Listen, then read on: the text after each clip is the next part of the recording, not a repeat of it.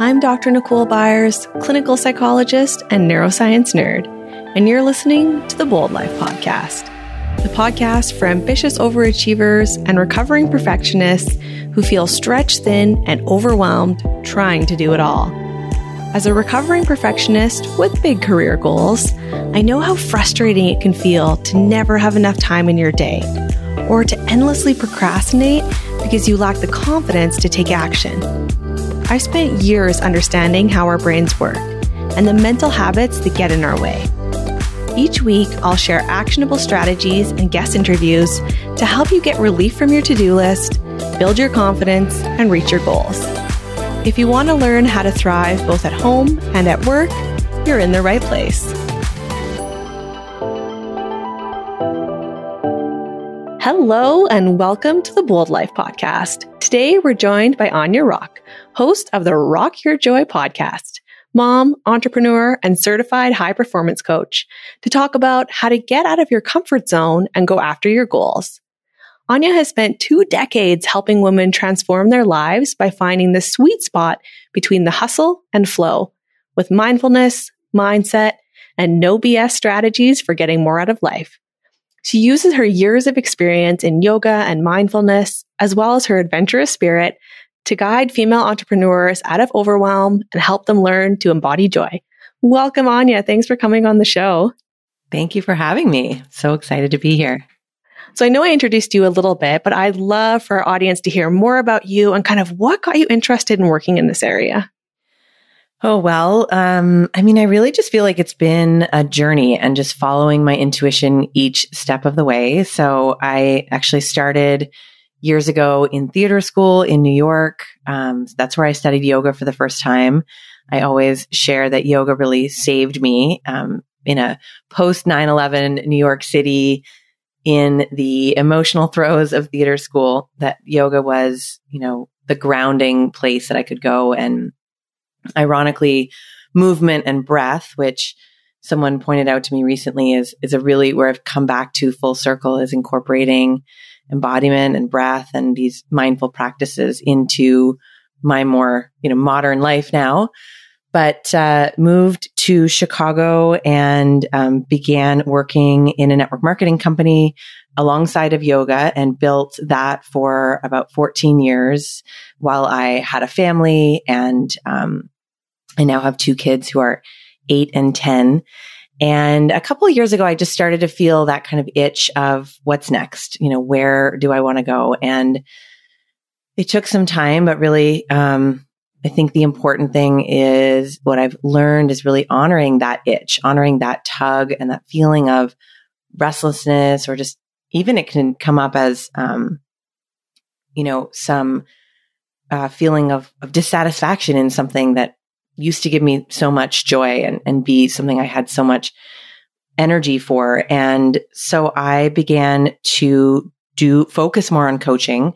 And then I started to really realize that a lot of the coaching that I was, the coaches I was working with and the kind of coaching training that I had been in, and then I was able to kind of see back into the trajectory of all the work I'd done is really based in this masculine energy of hustle.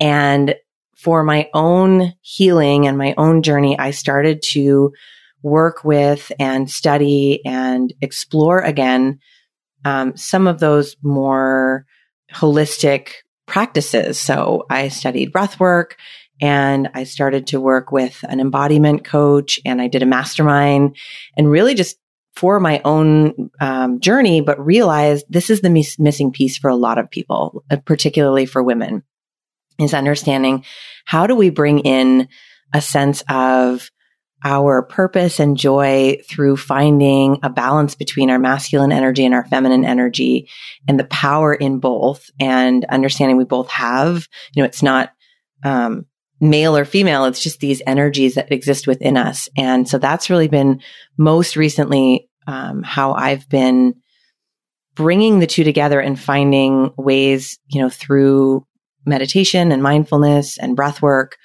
and mindset and journaling and just really asking myself and then bringing women along for this conversation of what are we here for?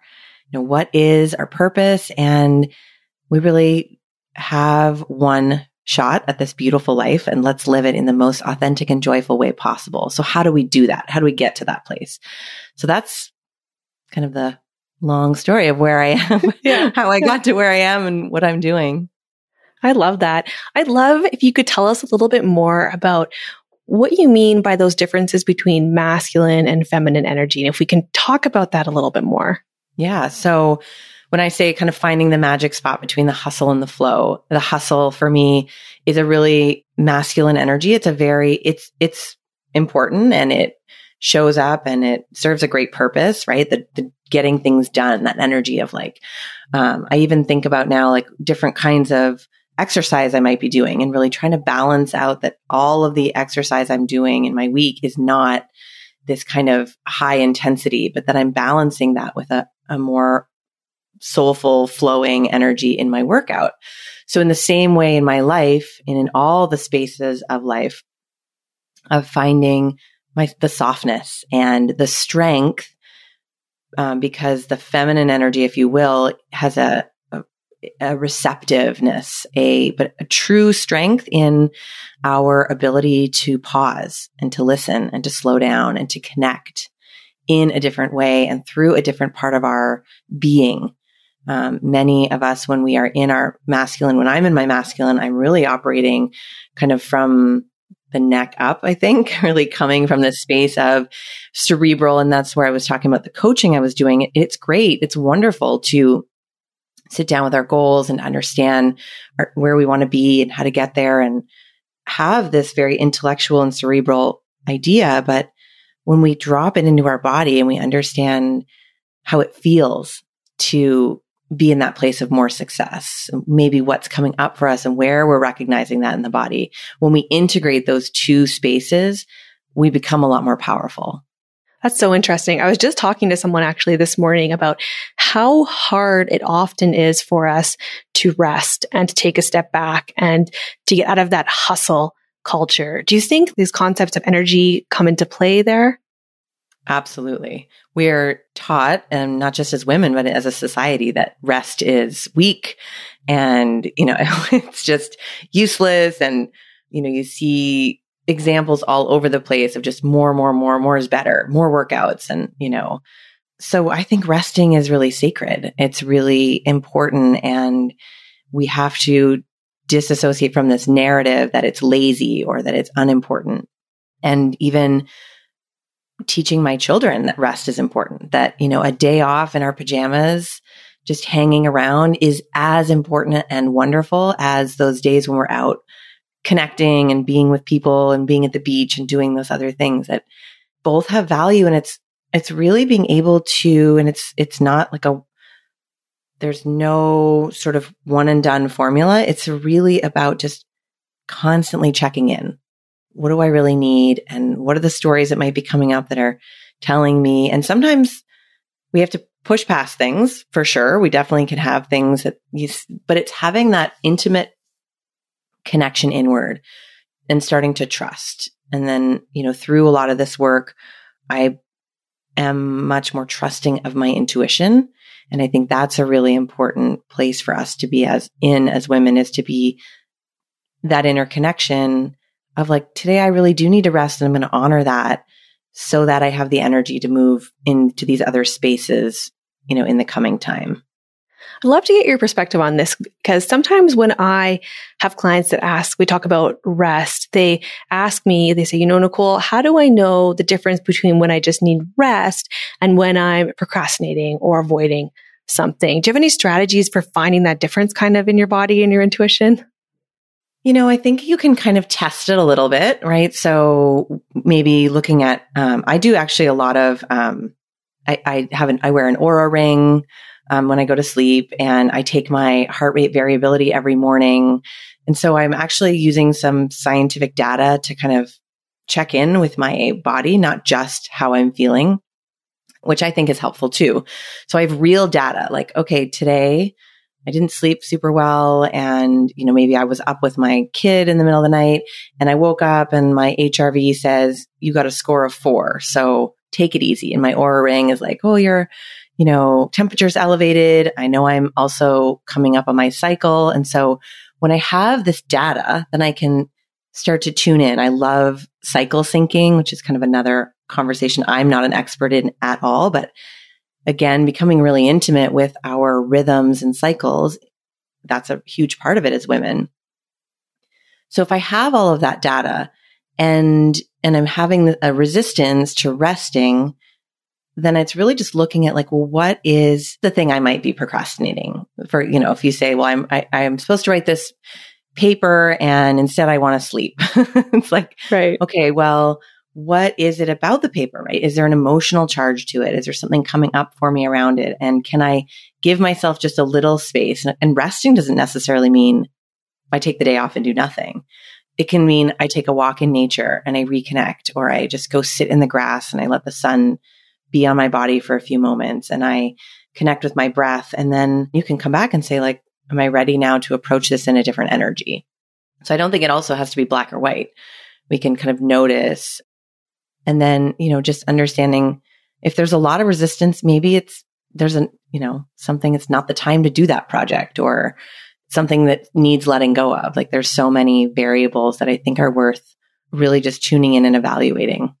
That's super interesting. One thing we talk about a lot on the show, and I'm glad you brought it up, is sometimes there's this disconnect between our mind and our bodies, right? And like you said, we get into, you mentioned the masculine energy where we're thinking about everything neck up, right? It's all of our head doing all the decisions. And then we ignore the rest of our body. And, you know, from my background, that connection between our brains and our bodies is so important, but we do tend to ignore it sometimes. Do you find that?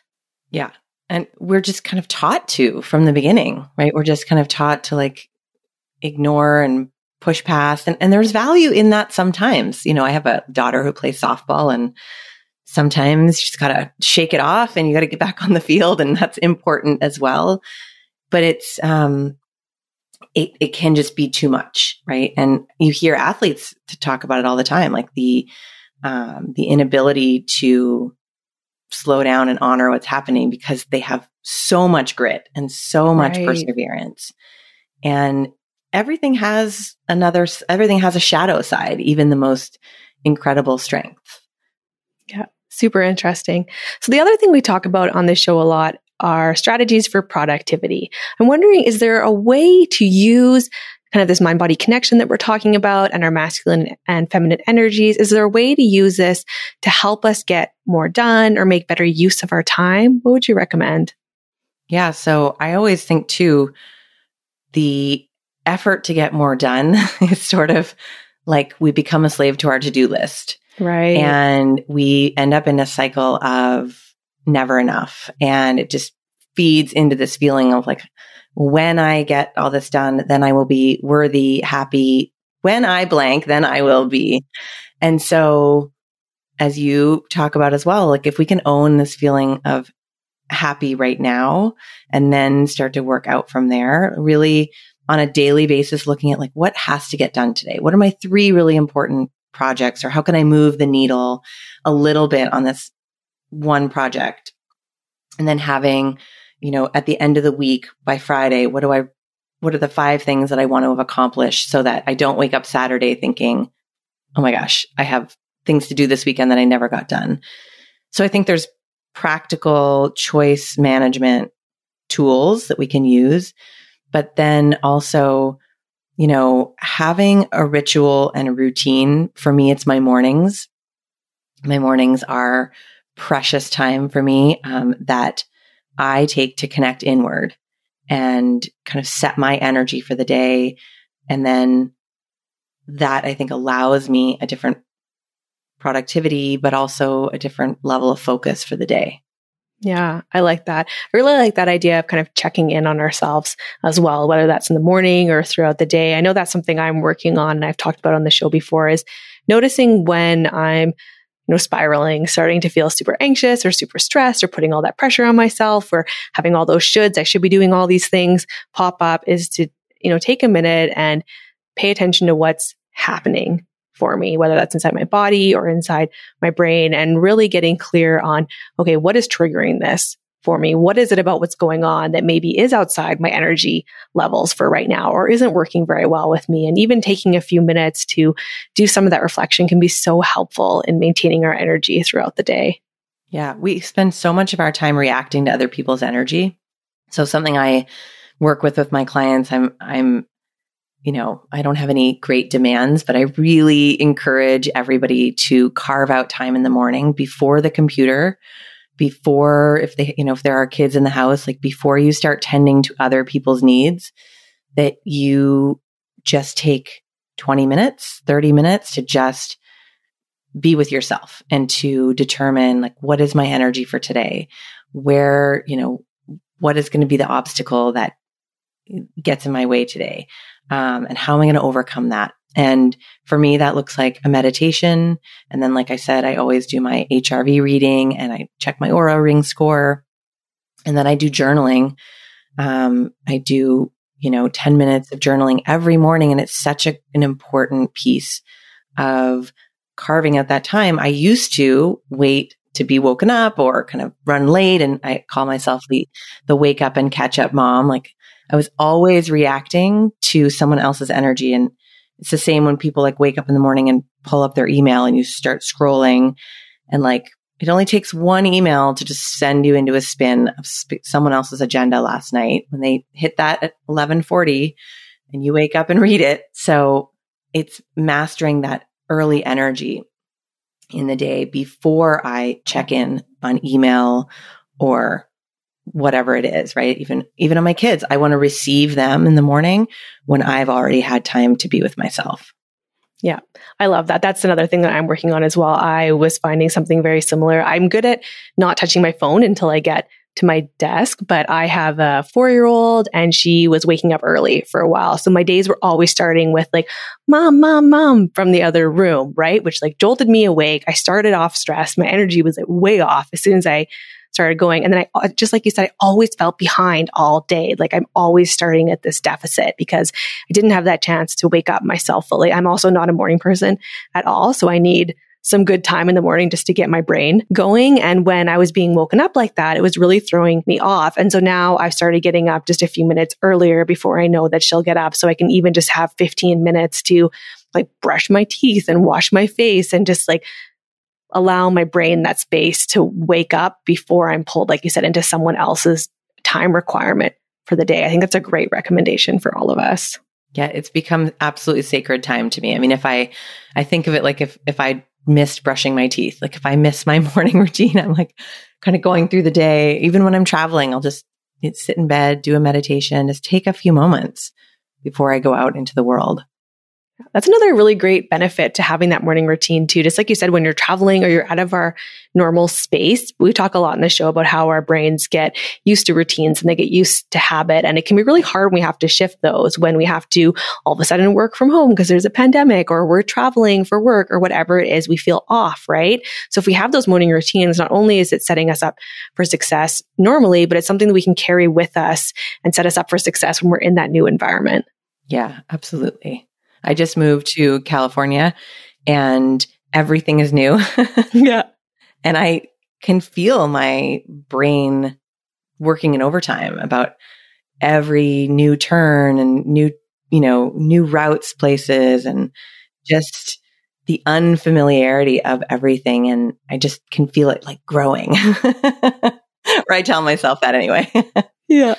Actually, I'd love to talk about that a little bit more because I know you've pivoted a number of times in your life and really, like you said, changed course in your careers, moved around a whole bunch.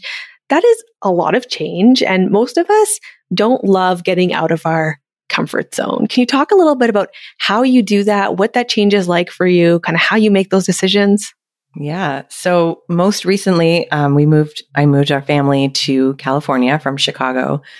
And it had really been on my mind and in my heart for years. Having moved from New York, I had always wanted to move to LA and I'm being an actress. And I'm not in the theater anymore. I'm not doing any acting, but I am writing. And I just, I really wanted to be, you know, when we looked at the map of California, I always knew it was Southern. But for many years, I just, I felt like it was really it is really hard. It was really difficult to, and the more that, you know, you have kids and you have their lives and there's so many things kind of grounding you in one place. And actually a lot of the last two years, the, the, the embodiment, the breath work, the, this work of igniting the feminine has been a, a huge part of it, of really trusting myself and trusting that inner intuition and trusting in the outcome and not really, you know, fear absolutely came up and but I felt really equipped with the tools. I had, you know, people in my corner. I have coaches. I have a therapist. I have, you know, so many people in my corner that I could go to. And I also had tools to work through that fear and recognize it and be able to ask my family really to, to go on this adventure with me and to take a leap of faith. And it's, it's recognizing kind of like what you said about how do I know the difference between rest and procrastination? Like, how do I know the difference between fear of something really not working out and just this, the fear that's going to stop us from making change? And it's, it's just really checking in constantly. Like, I can't say, well, if you do this and this and this, then it will all be easy. It's not, but it's having those tools and having these practices to um, to have this inner dialogue and this like intimacy with yourself. And then trust is a huge piece. I mean i felt like i could have had trust tattooed on my wrist because there was there's so much letting go of this false feeling of control right? I just have to put one foot in front of the next. I have to trust that it will work out. It's always worked out in the past. And you know i i feel like, you know, um, having moved to other countries and cities, um, I do have some evidence that it works out. But I think that we can also look to other people for that evidence if we haven't done it before and say, I see that there are always challenges, but that there's growth with those challenges. I mean, even watching my kids through this process, there have been incredible, there have been, it's challenging for them, but I can see them growing, you know, as people, as little individuals and having to present themselves to new people in a new way. And it's an opportunity for them. They're, and they're scared and they're excited. So it's like having the ability to feel both and, and let ourselves have that full spectrum. Right. I think that's a great recommendation you made too of looking to others for examples as well, because I know sometimes it holds us back, right? It's like, well, I want to try these new things or I want to get out of my comfort zone, but I've never done it before. So I don't really know if I'm going to be able to do it. And then what do I do? Right. But that's exactly it. Is that, you know, there are 7 billion people on the planet. There have been billions of people before us. Likely someone has done something like this before. And so we're not really starting from scratch, even though it feels like it. We can use these examples, whether they're mentors or coaches or family or friends, or we read books. There are so many places we can learn from others' examples. Yeah. And I think always, you know, especially recently, this idea is really important to me that at any point we have permission to pivot, to rewrite the story, to change lanes, like all of that is false evidence, the stuff that keeps us, you know, it's really us looking out into the world and in our identity and that we've sort of carved out like, well, this is how people see me. And I really want to encourage everyone if there, if you have a, something on you, you know, that, that intuition, that tug, that thing you, you really, you long for and can't let go of, then go for it because there's so much joy in recognizing that we have way more freedom than our mind gives us credit for. yes. Because it wants to keep us safe, right? Yes, exactly. That's exactly what I was thinking. We have talked about that so many times on this show before about how really our brains are designed to keep us safe. And for your brain, the safest place is right where you are. Even if where you are isn't that awesome, right? It's not working for you. But change is so hard for our brains because there's so much uncertainty and so much unknown. And that's exactly what I always recommend as well is focusing on those possibilities of where things might go to get out of that place where we feel stuck. Yeah. And that's, that's just it, right? Vision of we don't have to have it all. And for me, in fact, I had mentors who would always say, like, when you have a crystal clear vision of where you're going, you'll be able to go And I always felt a little stuck around that. But what I did know is I was looking for an energy. I was looking for a feeling. And so I began to trust that. Like when I get somewhere, if I came out here to look at houses or come visit, like I always had this feeling that I belonged, that I was supposed to be here. So sometimes, yes, I believe in vision boards. I, I think all that's important, but also like, what's the feeling you want? How do you want to feel in the space? Or, you know, if you're thinking whatever it is we want to change, our environment, our job, our identity, like what is the feeling that we are trying to get more closer to?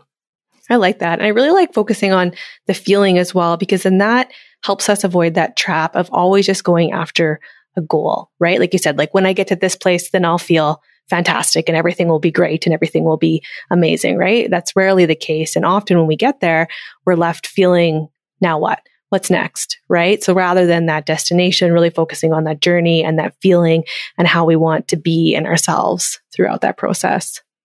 Yeah, absolutely. The journey is the journey is what we have, right? We don't actually know how much, how many more days or, you know, we have a finite number of breaths. Somebody said to me the other day, there's a, a book they recommended and it talks about like our 4,000 weeks, I think. Okay.